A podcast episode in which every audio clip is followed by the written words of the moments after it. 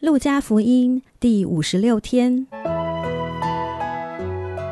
每日亲近神，这圣经能使你因信基督耶稣有得救的智慧。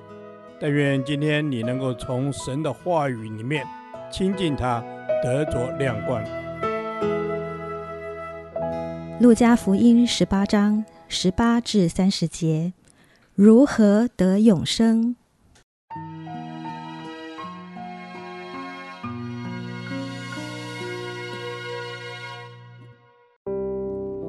有一个官问耶稣说：“良善的夫子，我该做什么事才可以承受永生？”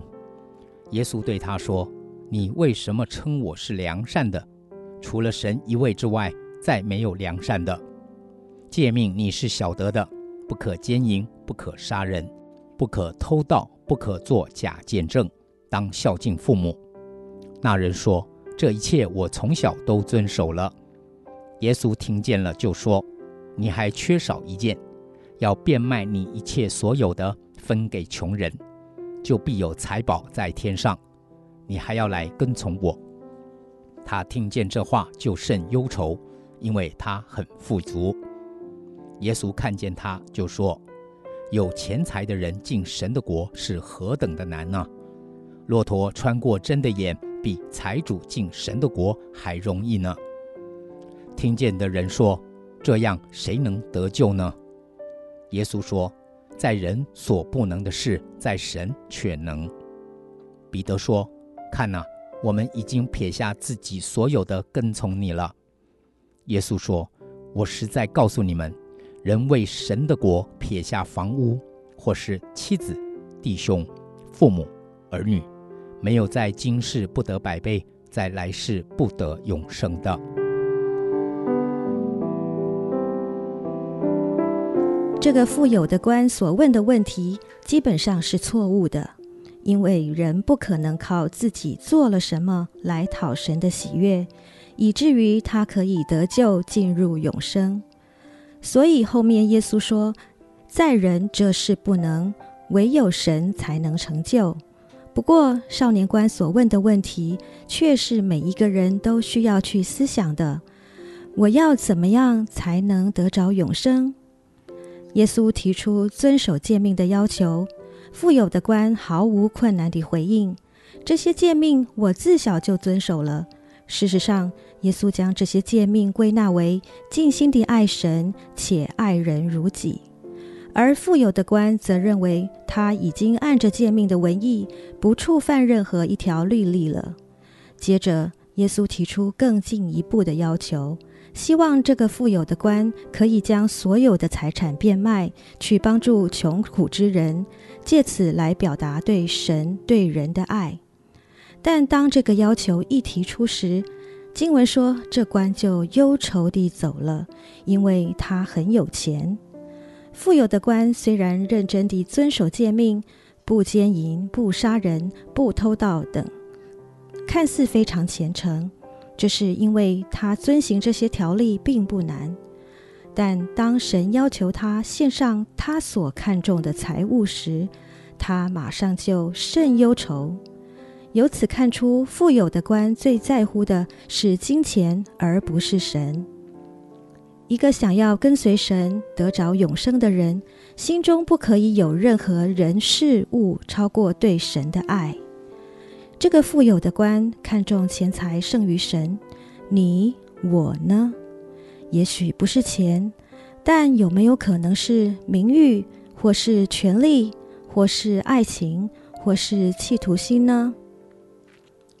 耶稣对为了神的缘故愿意撇下所有的人给予极大的应许，那就是在今世得着百倍，在来世得着永生。今世的百倍不是说愿意奉献一万，神以后就会加倍赐下一百万。这意思是神应许要赐大福给一个愿意将神摆在首位的人。而这个最大的福，就是得着永远的生命。永生永远都不是我们做了什么而得到的，唯有向神存着单纯的信心，相信神的应许，相信神的恩惠，相信神对我是好的、美善的，不论如何都愿意付上代价地相信下去，这人必得永生。天父，我们所能拥有的一切都是你所赏赐，因此仍属于你。我们别无可夸，乃单单夸你在我们身上所成就的一切美善。愿我们的心常常存着对你不变的信心，好讨你的喜悦。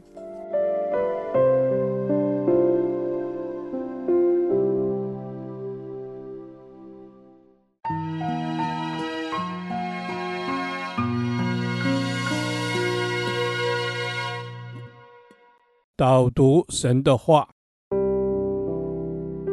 路加福音十八章二十九至三十节，耶稣说：“我实在告诉你们，人为神的国撇下房屋，或是妻子、弟兄、父母、儿女，没有在今世不得百倍，在来世不得永生的。”阿门。主啊，是的，你说。